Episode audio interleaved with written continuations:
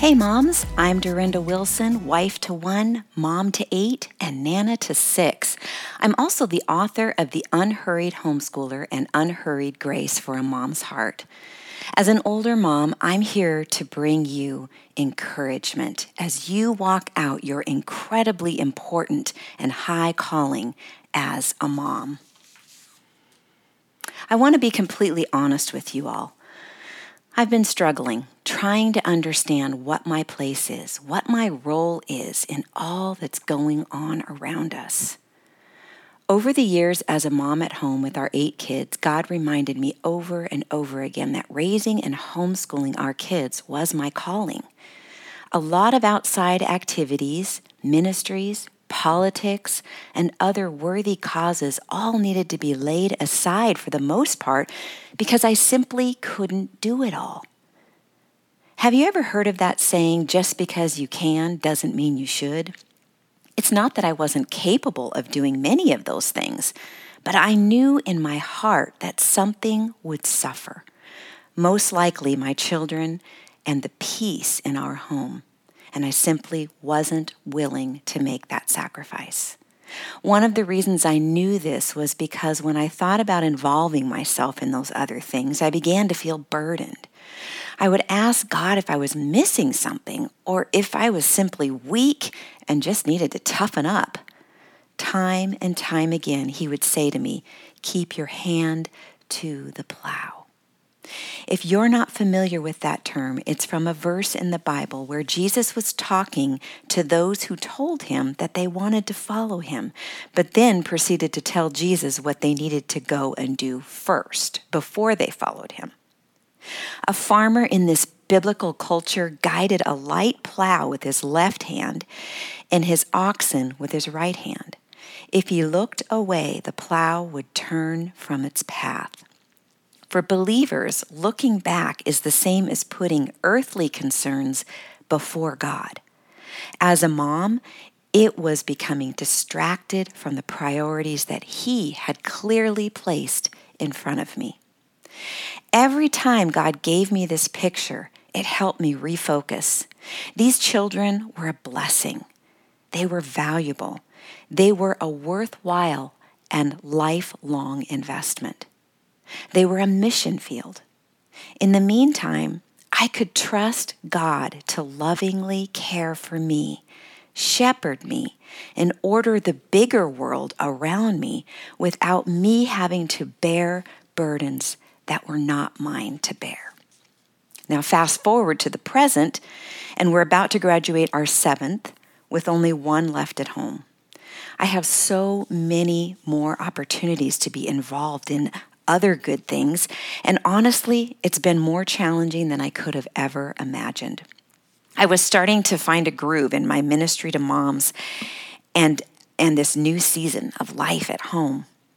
Then virus fears, shutdown complications, and what feels like a million things whirling out of control has hit like an unending tsunami. I found myself buried under a burden of stress over and over again, trying to figure out how I got there. I also know from experience that living this way is not sustainable without major consequences. And I've been seeking the Lord for the specifics on how I should now live. Not only have I been personally challenged in my faith, but I began to question what my ministry to mom should look like given all the challenges and changes. Should I encourage moms to be more vocal in speaking the truth and standing up for what is right in our culture? And politically, what is it that moms really need in the midst of this kind of chaos? What might they be called to that I could encourage them in? Nothing was clear until this morning. My Bible happened to be opened up to Lamentations 3, verses 22 to 26. The faithful love of the Lord never ends, His mercies never cease. Great is His faithfulness. His mercies begin afresh each morning. I say to myself, The Lord is my inheritance, therefore I will hope in Him. The Lord is good to those who depend on him, to those who search for him. So it is good to wait quietly for salvation from the Lord. As I looked over my study Bible notes in regards to the phrase referring to daily mercies or mercies that are afresh each morning, it said this He continually provides a habitable world in which we can live. This isn't in the sense of planet Earth so much as it is our inner private world, our mind, our will, our emotions, our spirits. We know He does order the perfect amount of gravity, oxygen, light, dark, and so much more so that our bodies can continue to live and exist here on this earth. In fact, if any one of these countless details weren't exactly what they are, we would cease to exist. But even beyond that, God is not only concerned with that, but He delights in tending to the vast needs and cares that our private inner worlds so desperately need. He is our loving shepherd.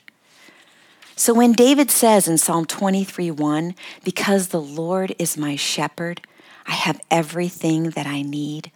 Or in another translation, Because the Lord is my shepherd, I shall not be in want. It really wasn't a stretch of the imagination. You see, sheep don't just take care of themselves. They are high maintenance and require more endless attention and meticulous care than we realize. He delights in his flock and finds deep satisfaction in seeing his sheep contented, well fed, safe, and flourishing under his care. We are not a problem or a burden to him. Jesus said, The thief's purpose is to steal and kill and destroy.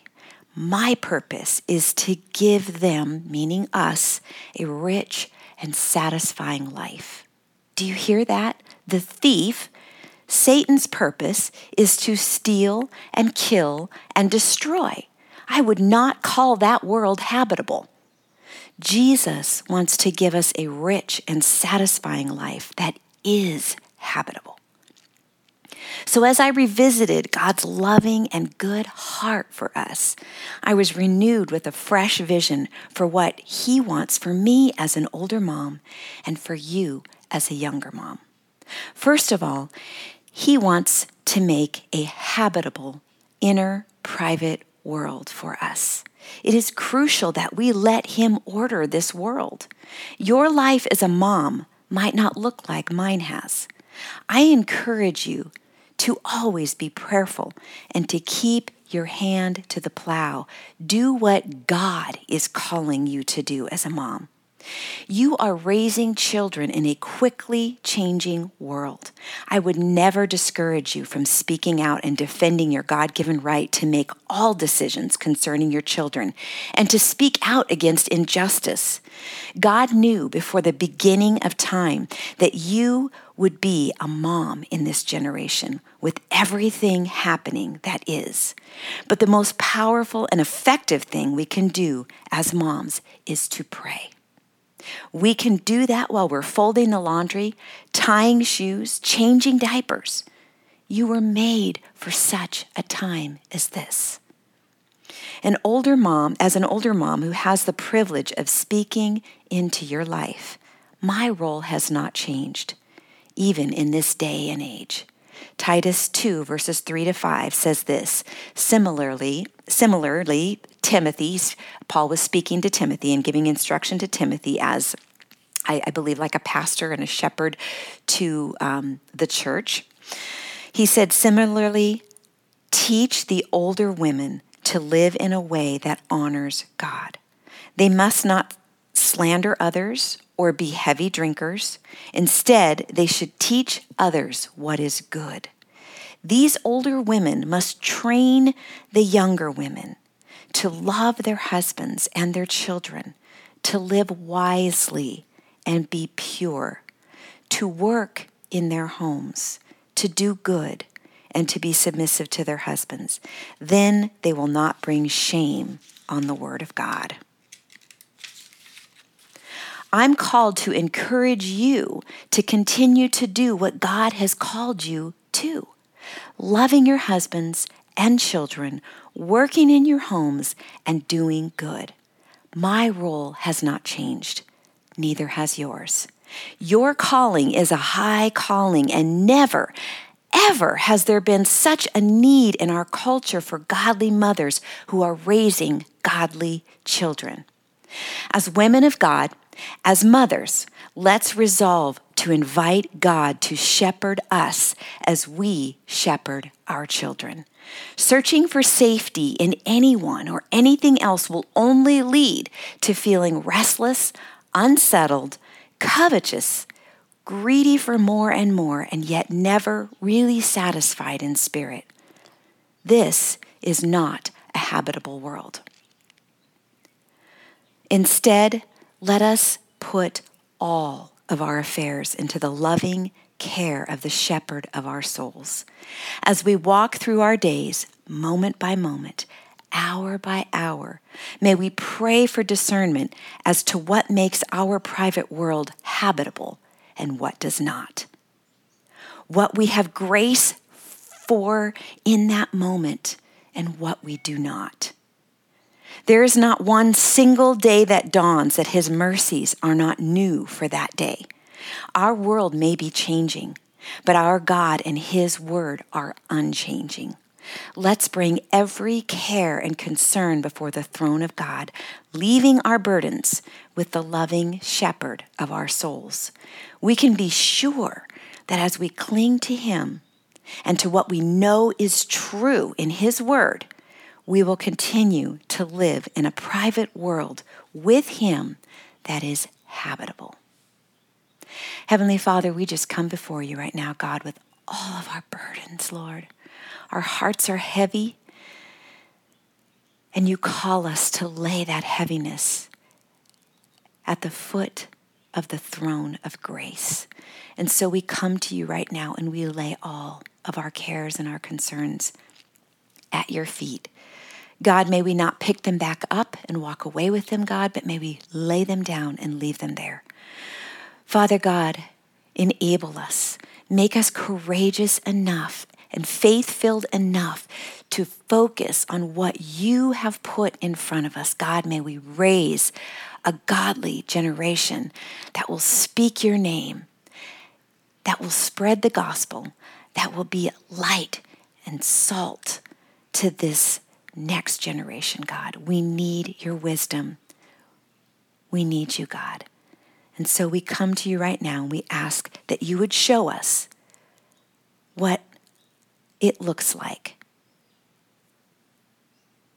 to live in a private world with you that is habitable. God, show us what we have grace for and what we don't have grace for. Show us, God. We need your wisdom thank you that you are faithful, and we know beyond a shadow of a doubt that you will direct us, God. We thank you that you said that if we trust in you with all of our hearts and lean not on our own understanding, in all our ways acknowledge you, God, that you would direct our paths. In Jesus' name, amen.